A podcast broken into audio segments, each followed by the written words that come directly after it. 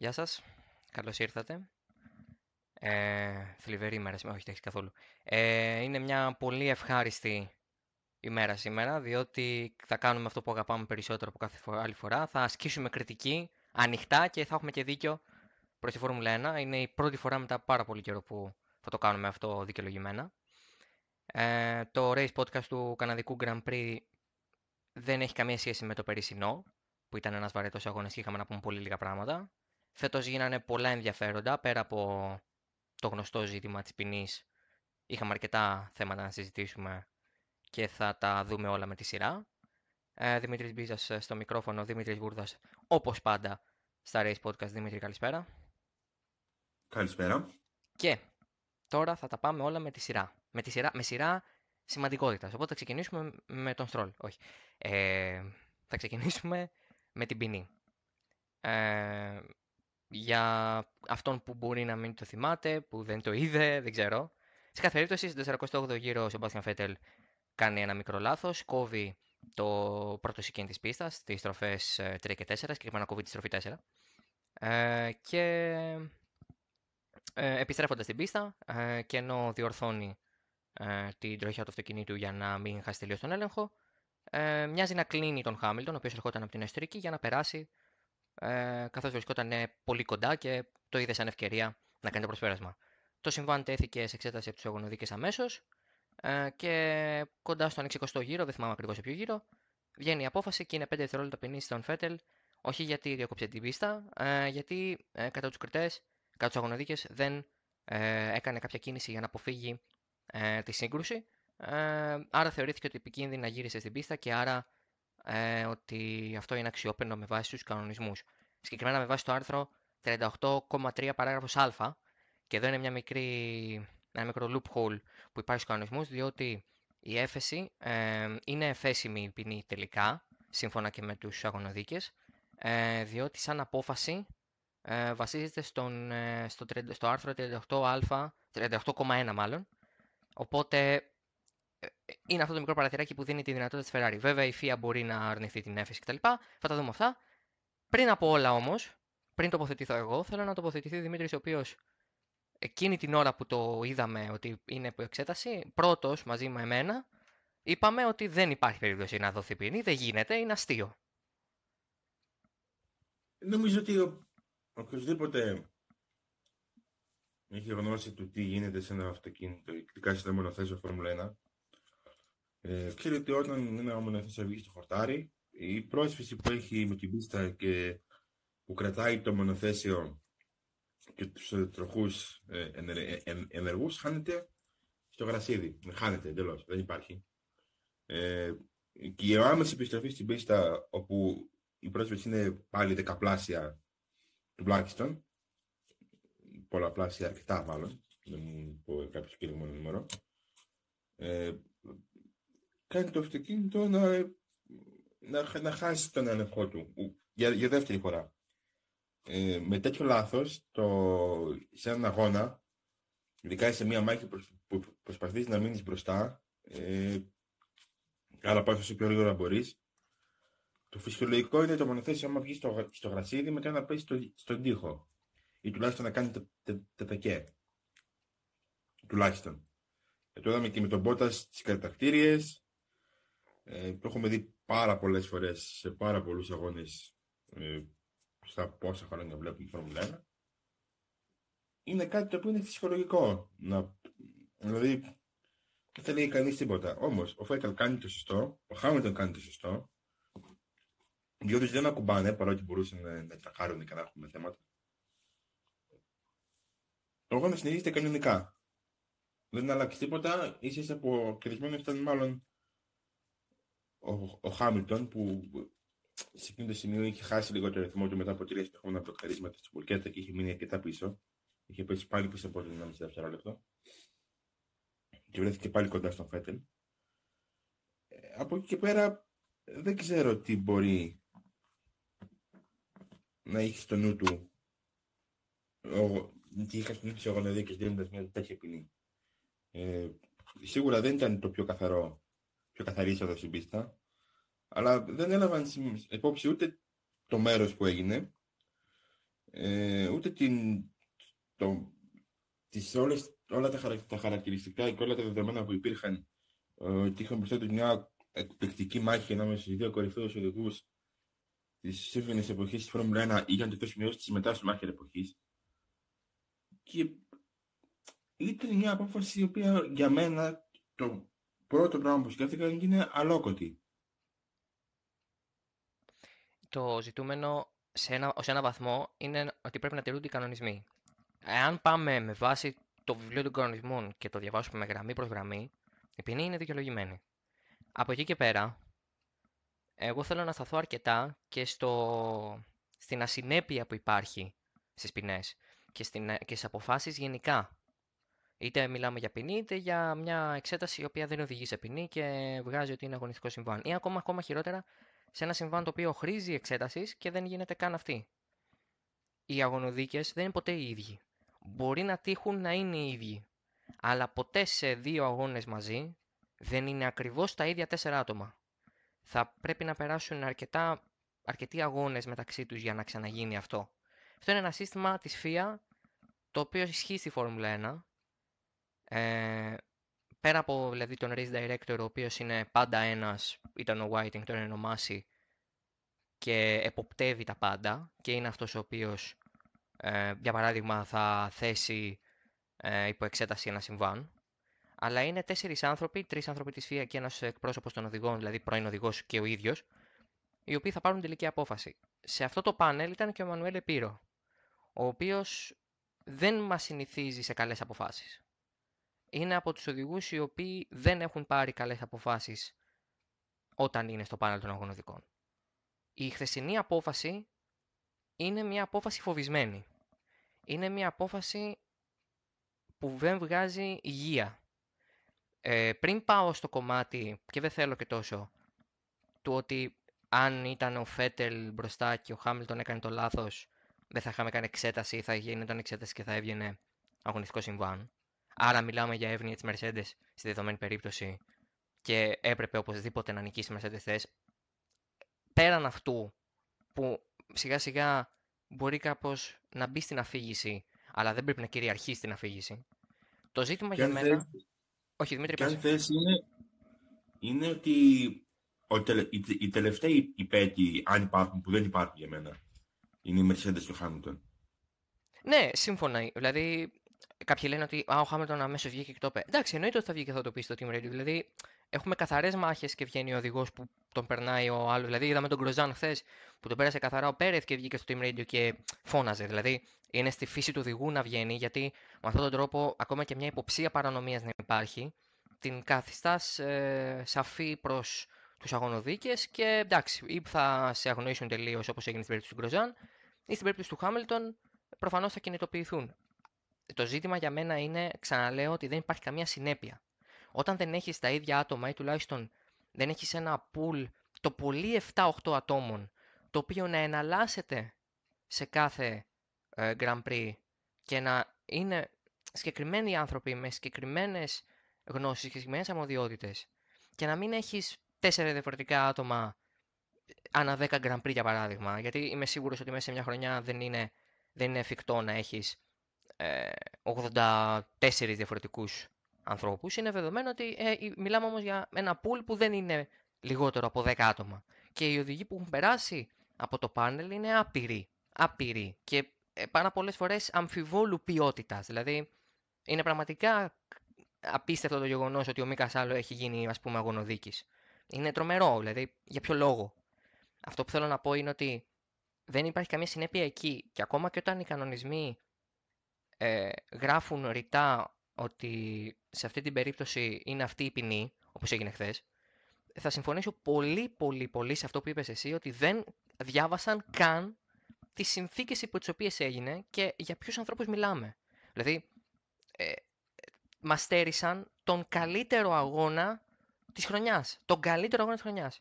Είμαι βέβαιος ότι δύσκολα θα ξαναδούμε μάχη για την πρώτη θέση ανάμεσα σε αυτούς τους δύο σε τόσο μικρές διαφορές και σε πανομοιότυπους γύρους από τώρα μέχρι το τέλος, δηλαδή από την αρχή μέχρι το τέλος του αγώνα. Είναι απίστευτο το πόσο κοντά ήμασταν σε έναν από τους καλύτερους αγώνες της σύγχρονης ιστορίας της Φόρμουλα 1. Και το τσακίσανε κυριολεκτικά την τελευταία στιγμή. Δηλαδή το, το αποδομήσανε πέντε γύρους πριν το τέλος. Ε, δεν μου δεν βγάζω νόημα. Δεν ξέρω αν μπορεί κάποιος να συμφωνήσει με όλο αυτό. Δεν, δεν ξέρω και πώς, ε, και πώς συνεχίζεις μια, μια χρονιά προσπαθώντας να, να, να κάνεις κάτι το οποίο είναι, θεωρείται άδικο από την πλειοψηφία των ανθρώπων γύρω από το σπορ. Άρα φαντάζομαι και πολλών μέσα στη ΦΙΑ και πολλών στη Liberty. Ε, δεν ξέρω πώς συνεχίζεις μια τέτοια χρονιά χωρίς να κάνεις και άλλα λάθη. Ε, νομίζω από εδώ και πέρα η Ferrari πρέπει να σκεφτεί σοβαρά το να έχει 37 στοιχεία υπέρ της για να μπορέσει να πιέσει τη ΦΙΑ έστω να δεχθεί την έφεση. Γιατί το πρώτο στάδιο είναι ότι πρέπει να γίνει δεκτή η έφεση και μετά θα πάει στο εφετείο της ΦΙΑ. Ε, οι πιθανότητες να γίνει δεκτή είναι μικρές βάσει του γεγονότος ότι η απόφαση ε, έγκυται, μάλλον η ποινή έγκυται στο άρθρο 38.3 παράγραφος α, τα είπαμε και πριν, και αυτές οι ποινές δεν είναι εφέσιμες.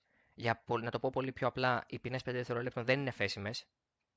Ε, αλλά η απόφαση, όχι η, η απόφαση έγκυται στο άρθρο 38.1. Ε, αυτό είναι, αυτό ανοίγει παράθυρο για έφεση. Παρ' όλα αυτά, η Ferrari έχει 96 ώρες ή αλλιώς 4 μέρες αυτή τη στιγμή που μιλάμε τρεις μέρες. Ε, δηλαδή, για να το πω πιο απλά, μέχρι Τετάρτη το βράδυ πρέπει να έχει καταθέσει αρκετά στοιχεία για να γίνει δεκτή η έφεσή της. Σε κάθε άλλη περίπτωση δεν προχωράει το θέμα. Για μένα η Ferrari πρέπει να το πιέσει. Ε, είμαι βέβαιος ότι αυτό δεν θα αλλάξει ούτε λίγο το τελικό αποτέλεσμα του πρωταθλήματο. Η Ferrari αυτή δεν είναι σε θέση να διεκδικήσει τίτλο. Έχουμε φτάσει στον 7ο αγώνα και η Ferrari είχε δύο ευκαιρίες για νίκη. Ε, και ακόμα και να τσέπαιρνε δεν θα ήταν σε καμία περίπτωση κοντά στη Mercedes για τίτλο. Ούτε ο Βλέτερ, ούτε ο Leclerc, ούτε η ομάδα στο σύνολό της. Αλλά θα πρέπει να το κάνει για να δημιουργηθεί ένα δεδικασμένο που θα πιέζει τους μελλοντικούς αγωνοδίκες, διότι είναι δεδομένο ότι η FIA δεν θα αλλάξει το αισθητικό της. Δεν θα πάει ποτέ σε ένα σταθερό μοντέλο αγωνοδικών με 8, 7 ή 6 ανθρώπους οι οποίοι θα εναλλάσσονται. Θα είναι πάντα κάθε Grand Prix και 4 διαφορετικοί άνθρωποι μέχρι να ξαναβρούμε τους ίδιους ξανά στο επόμενο, στους επόμενους 10-15 αγώνες. Δηλαδή, αυτό είναι το θέμα για μένα. Από εκεί και πέρα, εάν θέλεις να σχολιάσουμε το συμβάν, όπως έκανες πολύ σωστά εσύ στην αρχή. Όποιος πιστεύει ότι ο Φέτελ στρίβει προς τον τοίχο εσκεμμένα και κοιτάει τον Χάμιλτον για να τον χτυπήσει, για να τον κλείσει επικίνδυνα, τον καλώ εγώ, εγώ προσωπικά, να, να, να προσπαθήσει να κάνει αυτό το πράγμα και να έχει την, την, την ικανότητα και τα αντανακλαστικά να κάνει επίτηδες γύρισμα προς τον τοίχο τη στιγμή που ισιώνει το μονοθέσιο. Δηλαδή, ε, πρέπει να, κάποια στιγμή πρέπει να καταλάβουμε ότι αυτοί οι άνθρωποι, ναι μεν είναι υπέρ, αλλά εντάξει, OK, okay, δεν, δεν είναι και ο Σούπερμαν. Ε, ας ηρεμήσουμε λίγο και διαβάζω ας πούμε και ότι εντάξει, σιγά το δύσκολο που έκανε. Εντάξει, OK, okay, με χίλια άλογα στο δεξιό σου πόδι και με ελαστικά τα οποία έχουν από μηδενική έως ελάχιστη πρόσφυση, θα ήθελα πάρα πολύ να δω τους σχολιαστές και τους ε, ανθρώπους οι οποίοι γράφουν δημόσια να το κάνουν. Οπότε πρέπει να καταλάβουμε, για μένα τουλάχιστον, ότι αυτό που έγινε χθε ο Φέτελ ναι μεν είναι λάθος, εννοείται, ναι μεν βγαίνει από την πίστα, εννοείται, και φυσικά θα μπορούσε να χτυπήσει με τον Χάμιλτον. Αλλά τίποτα από τα τρία αυτά, από αυτή τη σεκάνς κινήσεων, δεν συνέβη επίτηδες. Και δεν ξέρω εάν μπορούμε να πούμε ότι συνέβη και επίτηδες. Δηλαδή, δεν ξέρω, αλήθεια δεν ξέρω. Δεν έχω ιδέα. Δεν χρειάζεται να πούμε συνέβη κάτι επικοινωνίε. Νομίζω ότι το, το πιο βασικό για μένα το, το μεγαλύτερο ερώτημα το διάβασα πριν από λίγο στην ανάλυση του Τζον Όμπλου στο Autosport. Ότι ο Γονεδίκη είδαν λέει, ε, ήταν, λέει ότι ο Φέτελ κοίταξε τους καθένα του και είδε που ήταν ο Χάμιλτον και παρόλα αυτά συνέχισε να κινείται προς το μέρος του. Λες και είχε άλλη επιλογή να, να φύγει στον τοίχο για να μπορεί να περάσει ο Χάμιλτον. Και το δεύτερο, ότι, ότι είδανε footage, δηλαδή τις αναλύσεις μέσα από slow motion κάμερες. Δηλαδή, ε, σε ένα άθλημα που τα πάντα γίνονται στο κλάσμα του δευτερολέπτου και κάθε κίνηση γίνεται από τους οδηγούς γίνεται πρακτικά ασυναίσθητα με, με, λόγω των όσων καταλαβαίνουν από το μονοθέσιο πολύ πιο γρήγορα από ότι εμείς σε ανα, ανα, ανακλαστικές κινήσεις έχουν δει και είδαν slow motion. Δηλαδή κάθε κίνηση όσο μικρώνει το χρόνο μεγαλώνει και η, η αντίδραση που έχεις προς αυτές. Δεν είναι να πούμε ότι ο Φέτελ έκλεισε την πόρτα στο Χάμιλτον και δεν του άφησε χώρο που του άφησε, θεωρητικά. Ε, ούτε να πούμε ότι έκλεισε τη γραμμή του για να πάρει την θέση. Νομίζω ότι αν ήταν μια, μια μάχη και ο Χάμιλτον ε, έμπαινε μέσα στην, ε, από το, στην, στην πίστα, έμπαινε χωρίς στην, στην, στην εσωτερική του Φέτελ και ο Φέτελ έβγαινε έξω, δεν θα, δεν, θα, δεν θα ήταν καν υπό εξέταση. Γιατί να είναι αυτό υπό εξέταση. Γιατί τι διαφοροποιεί το να έρθει ένα οδηγός με λιγότερη πρόσφυση μέσα, στη, μέσα στην, στην πίστα και να χάνει διορθώσεις από τον έναν επόμενο οδηγό ο οποίος κρίνει την, ε, την, την γραμμή του όπως έχει γίνει σε χιλιάδες περι, περιπτώσεις στο παρελθόν. Όχι μόνο το Χάμιλτον. Τον Φέτζελ τον ίδιο. Ο, ο Φερστάπεν έχει ένα πολύ μεγάλο ε, μέρος όλων αυτών των συμβάντων. Ε, έχουμε δει, είδαμε χθες να κλείνει ο, ο Στρόλ να πετάει εκτός των, ε, ε, των Sainz. Δηλαδή, ε, κινήσεις οι οποίες βγάζουν λογική. Τα, η, η, μισή Φόρμουλα 1 έχει δομηθεί έτσι ώστε να αφήνει αυτές τις κινήσεις. Και σε μια περίπτωση που ο Φέτελ έρχεται έχοντας όλα τα στοιχεία εναντίον του, το ότι προσπαθεί να κρατήσει τη θέση του, ακόμα και αν το κάνει επίτηδες, δεν είναι, δεν είναι ποινή. Η ποινή, ξα, ξαναλέω, καταλαβαίνω ότι η ποινή δόθηκε με βάση το βιβλίο των κανονισμών. Αλλά ειλικρινά δεν μπορείς να δώσεις ποινή σε αυτό. Δηλαδή δεν γίνεται. Πολύ σωστά λες ότι υπάρχουν πολλές αντίστοιχες περιπτώσεις και να θυμηθούμε και αντίστοιχες περιπτώσεις που δεν δόθηκαν ποινές. Και πιστεύω ότι θα βασιστεί αρκετά σε αυτό και η Ferrari στην προσπάθειά της να πει στη FIA να πάνε σε έφεση, να προχωρήσει μάλλον η έφεση και να ε, καταφέρουν με κάποιο τρόπο να δημιουργήσουν ένα κλίμα. Γιατί νομίζω ότι από το σημείο, από τη στιγμή που η Ferrari αποφασίζει να κάνει μια έφεση, ε, ναι, μεν ελπίζει σε μια αλλαγή της απόφασης, αλλά είναι βέβαιο ότι θα προσπαθήσει να, να δημιουργήσει και ένα κλίμα. Και να... Με βάση το γράμμα των, των κανονισμών, εγώ μπορώ να θυμηθώ πρόχειρα, χωρίς να, να, να, δω replay, 10 φάσεις από το περσινό μου πρωτάθλημα βάσει κανονισμών που θα είχαν αλλάξει τα αποτελέσματα του αγώνα. Τι είναι, το είναι την κίνηση του Χάμιλτον πέρσι απέναντι στον Μπότας. Πολύ, πολύ, πιο, πολύ πιο απλά. Ε, τα όσα κάνει ο Μπότας με τον Ρικάρδο στην Ουγγαρία. Δεν δόθηκε ποτέ καμία ποινή. Το, τα όσα έκανε ο Φέτελ, τα όσα έκανε ο Φέτελ ε, στην, ε, στην, μαζί με τον Φερστάπεν στην Κίνα. Που ουσιαστικά ο Φέτελ μπαίνει μέσα στην πίστα με την όπισθεν. Δεν, δηλαδή, απίστευτα παραδείγματα που με βάση το βιβλίο των κατανισμών είναι ποινές. Αλλά αν γράφαμε μόνο με το βιβλίο των κατανισμών ποινές και δεν είναι οι γονεδίκες ότι είναι ε, ό,τι εξετάζονται και ό,τι, ό,τι εξετάζουν και ό,τι θεωρούν ότι είναι παράνομο ποινή, θα τερμάτιζε πολύ νωρίτερα οι αγώνες. Μα ε, αυτό είναι το θέμα, ότι δεν μπορούμε να πιάνουμε το βιβλίο των κανονισμών κατά το δοκούν και να αποφασίζουμε ευκαιριακά με βάση αυτό και ευκαιριακά κοιτώντας τις καταστάσεις. Πρέπει να, να υπάρχει ένα, για μένα το βασικό είναι πρέπει να υπάρχει ένα προηγούμενο. Εφόσον υπάρχει ένα προηγούμενο που δίνεται ποινή δεν δίνεται και μπορείς να το συγκρίνεις και να συγκρίνεις καταστάσεις και να δεις πού στέκεται ο καθένας ε, με βάση την, ε, με βάση την κατάσταση στην οποία βρίσκεται, το πες πολύ σωστά και το ξαναλέω, το πες πολύ σωστά γιατί είναι πολύ κέριο να καταλάβουμε ότι δεν ήταν μια μάχη για τη 15η θέση, για τη 10η, για την 8η, για την 6η. Ήταν για την πρώτη ανάμεσα στους συγκεκριμένους οδηγούς και σε συγκεκριμένες συνθήκες. Νομίζω ότι οι αγωνοδίκε χθες εξάντλησαν την αυστηρότητά τους. Ε, έδειξαν ότι για κάποιον λόγο δικό τους, ξαναλέω, δεν θέλω να πιστέψω ότι είναι μια εύνοια, μια προσπάθεια εύνοιας προς τη Mercedes και το Hamilton δεν ξέρω. Εγώ πιστεύω ότι πολύ απλά φοβήθηκαν την αντίθετη κατακραυγή. Δηλαδή το ότι α, δεν δώσατε ποινή, μα ήταν επικίνδυνο.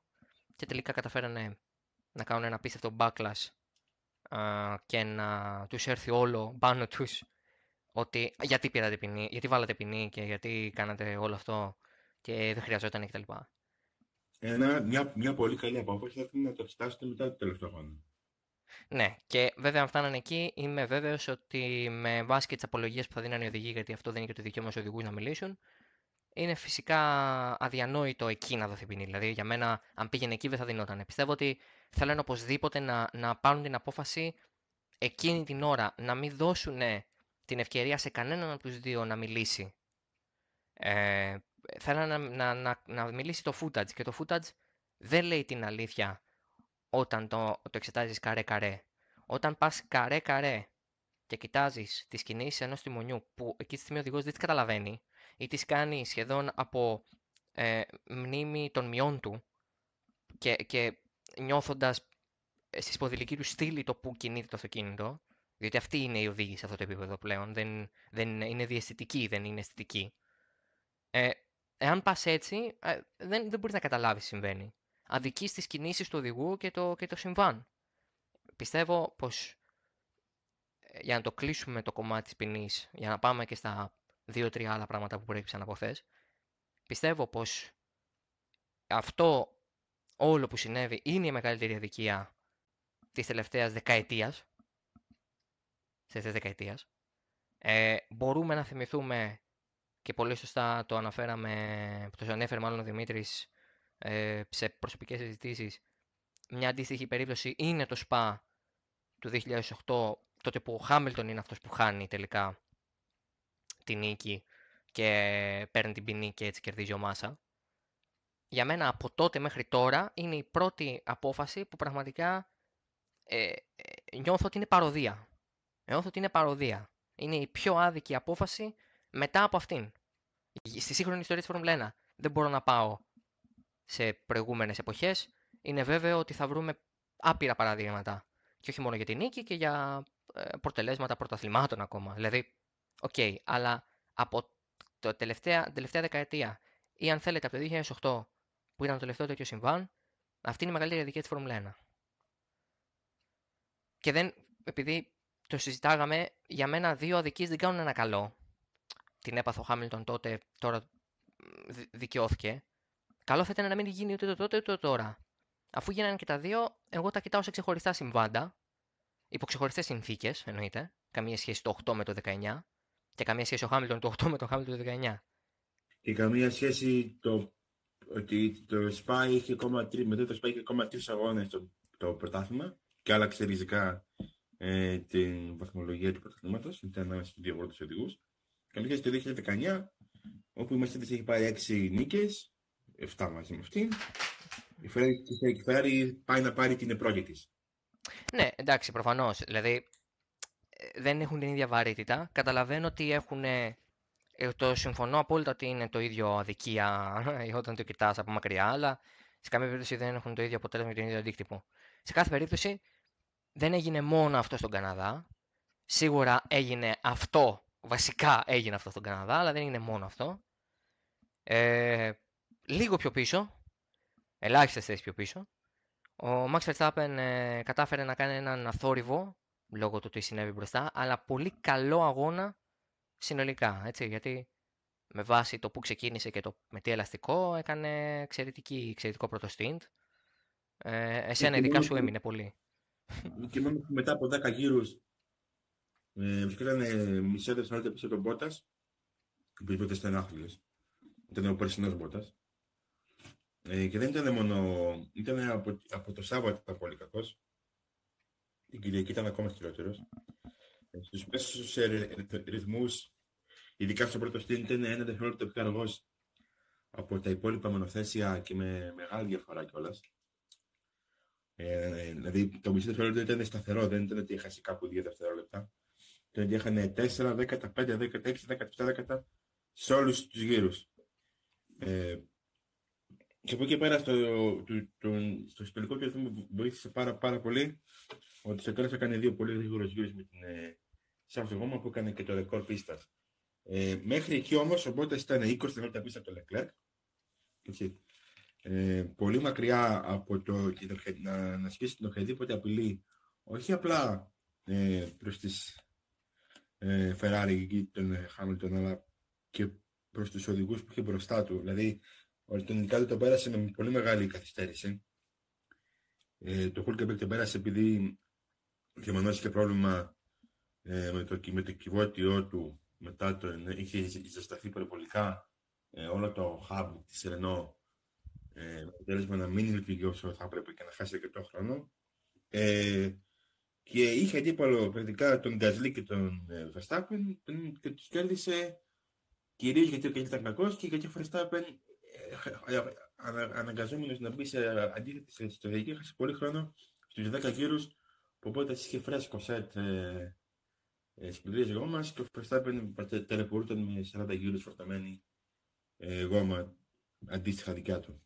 Ε, ο Verstappen για μένα είναι ο καλύτερος οδηγός της χρονιάς μετά από αυτή την αγώνα με μεγάλη διαφορά πλέον.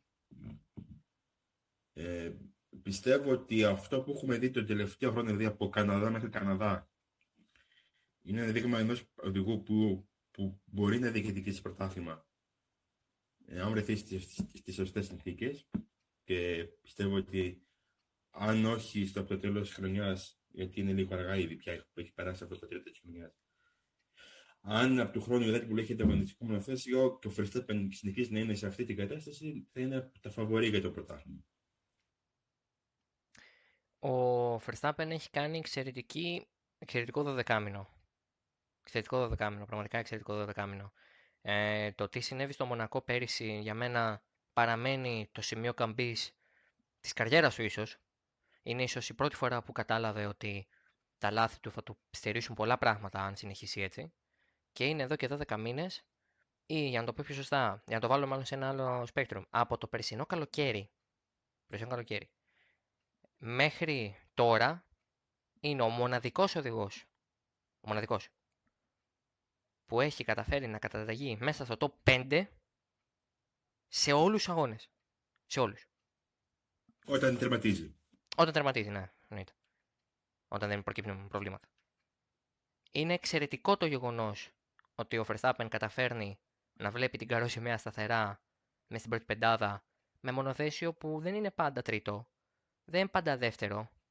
Έχει τύχει να είναι και τέταρτο. Δηλαδή, τουλάχιστον πέρυσι, στο τέλος η Red Bull ήταν ποιητικό απαράδεκτη, αν εξαιρέσει και το, Μονακό, το Μεξικό, συγγνώμη. Γενικά για μένα ο Verstappen είναι ένας άλλος οδηγός πλέον.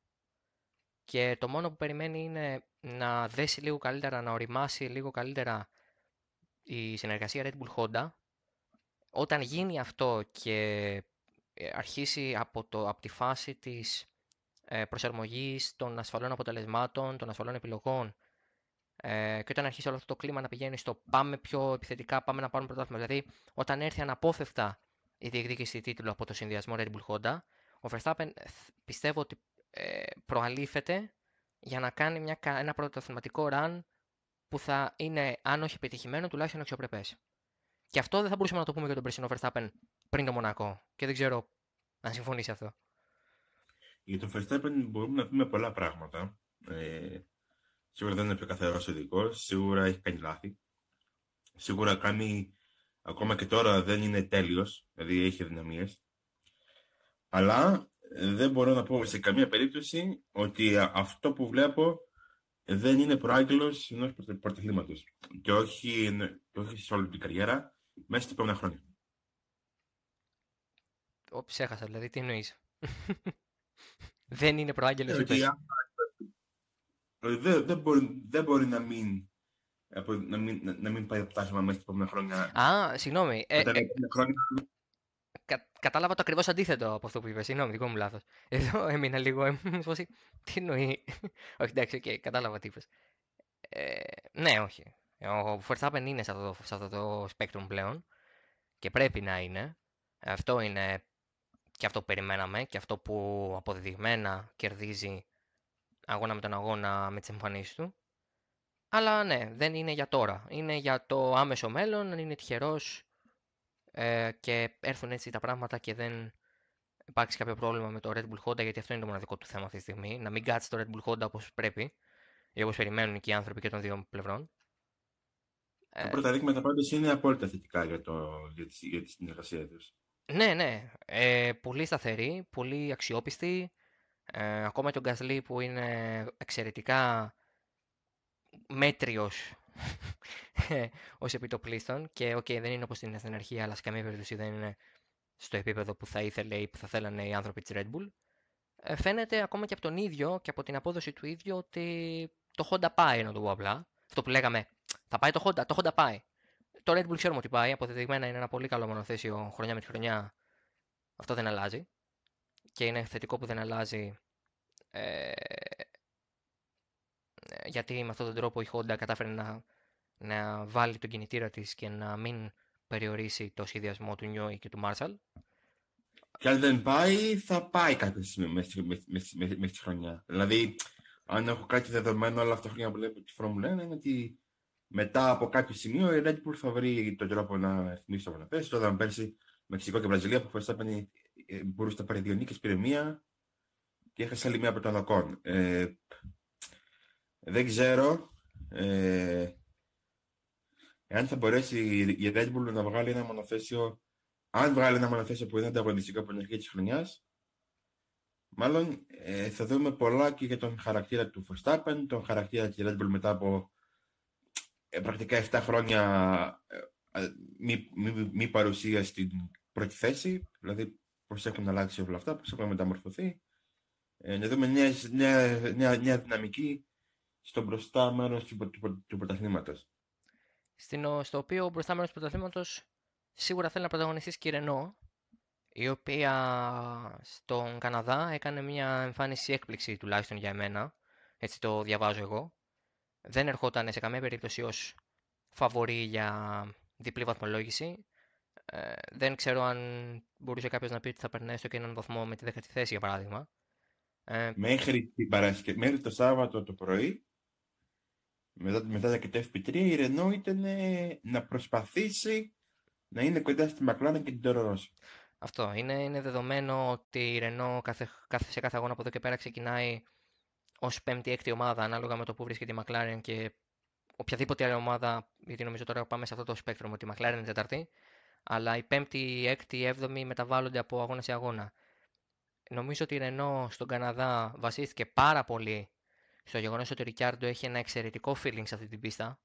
Έχει την πρώτη του νίκη, σταθερά μπροστά.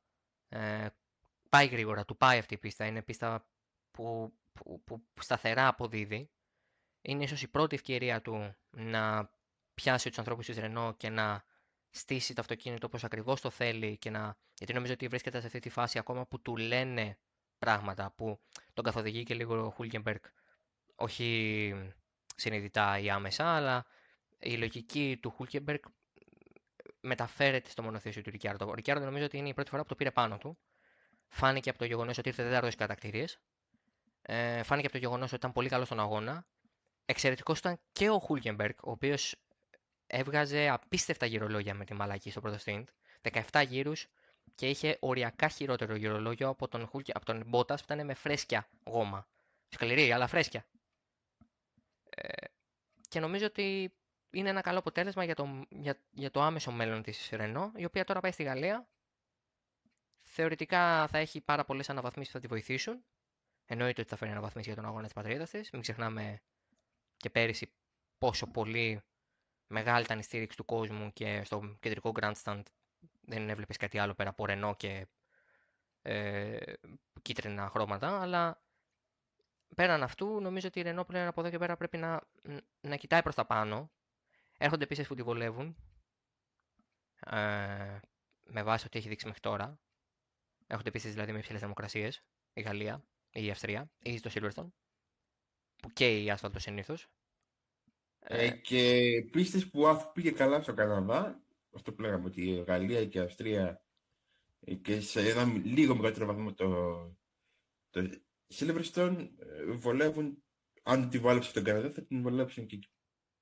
Αυτό είναι ότι μπορεί να ελπίζει από εδώ και πέρα, απλά πρέπει να, ε, πρέπει να το αποδείξει έμπρακτα και μέσα στην πίστα και αυτό είναι που της λείπει. Το γεγονός ότι μιλάει πολύ περισσότερο από όσο αποδίδει, αλλά ως ένα βαθμό το καταλαβαίνω υπό την έννοια ότι έχεις έναν top 3 οδηγό στη μία πλευρά και έναν master του να παίρνω ευκαιρίες και να τις κάνω καλά αποτελέσματα και μην έχω βάθρο από την άλλη.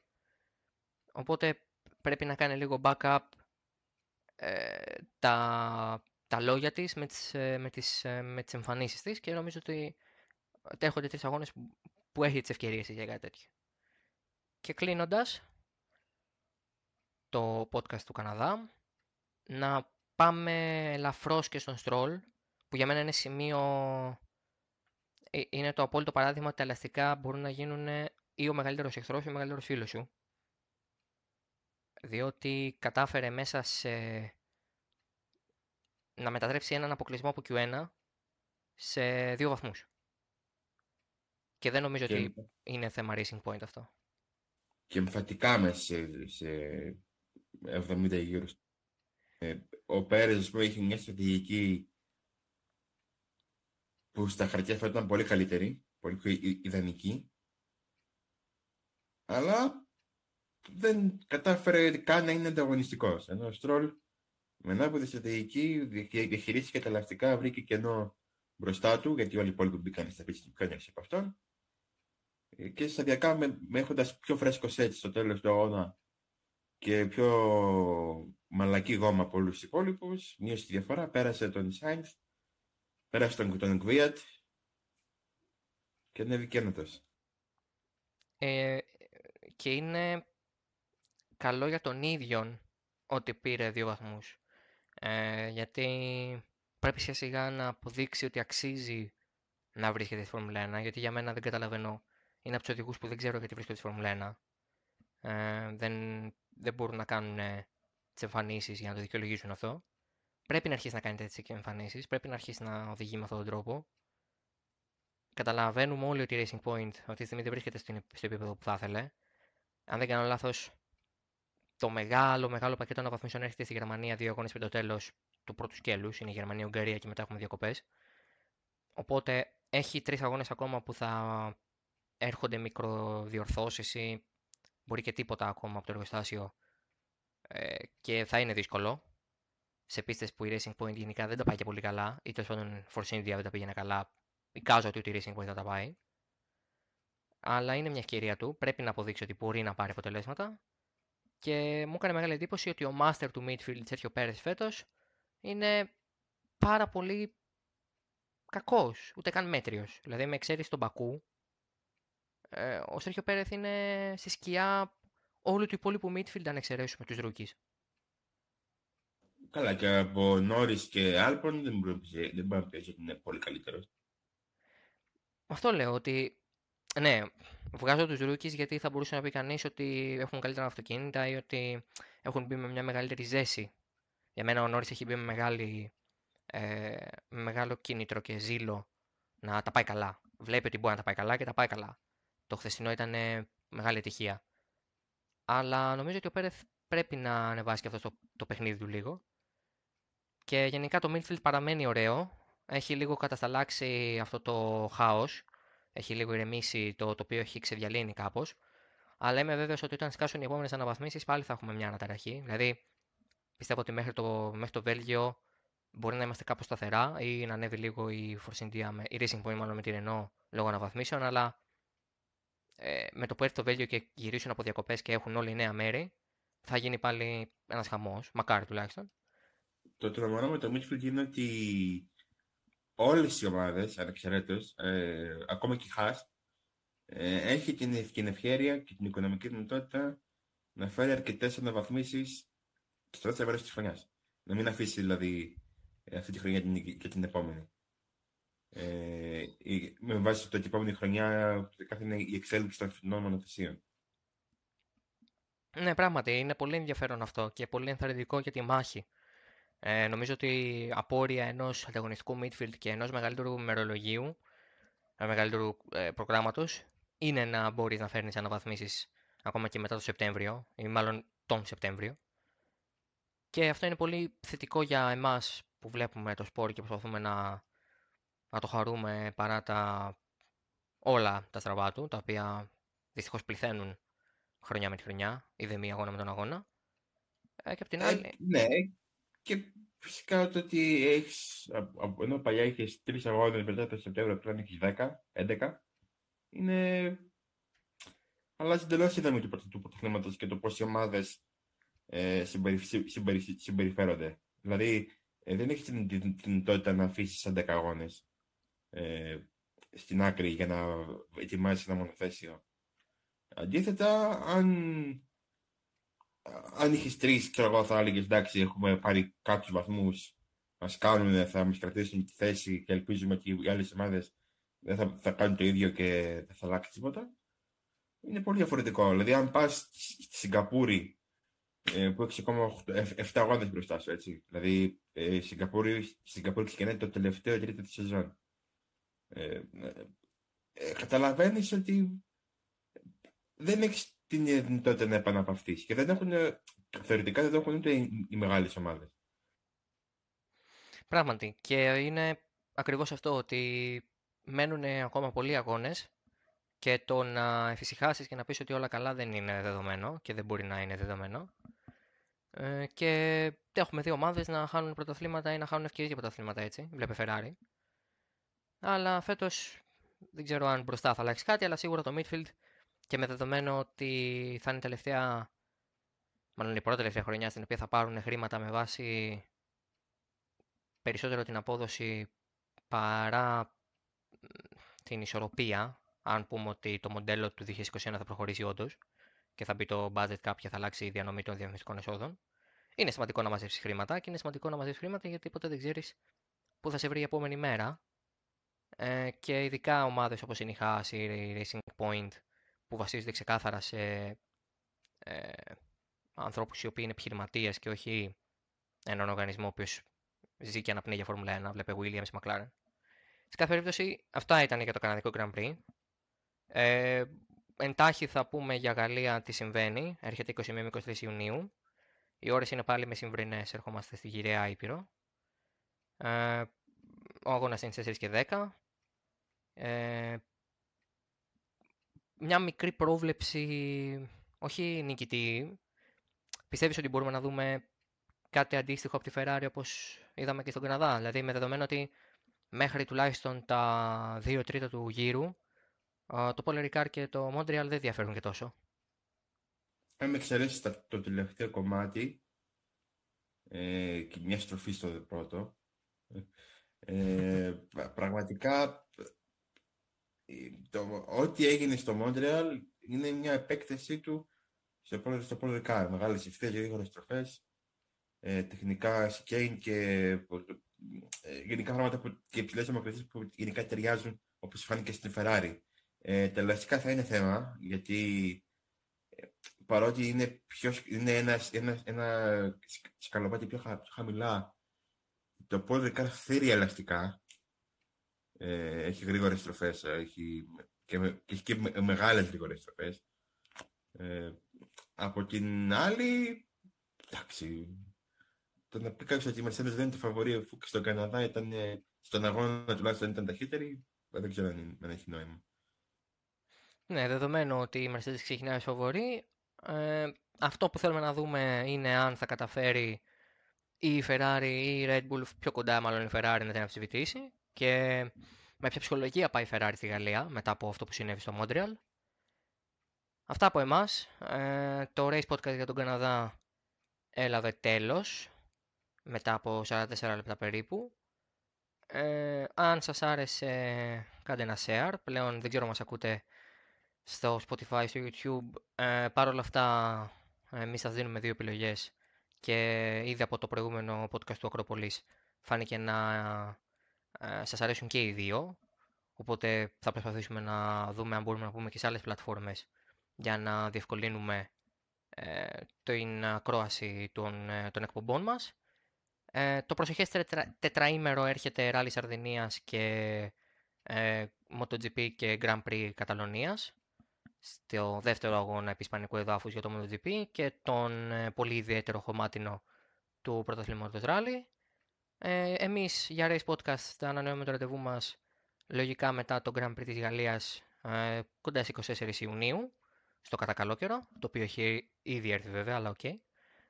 Ε, καλή εβδομάδα, ε, και ευχόμαστε καλό καλοκαίρι μιας και μπήκε. Ε, έρχονται πολύ ωραίοι αγώνες και στα τρία αθλήματα. Πλησιάζει και το φινάλε της Formula E, για να δούμε ποιος θα στεφτεί πρωταθλητής και εκεί.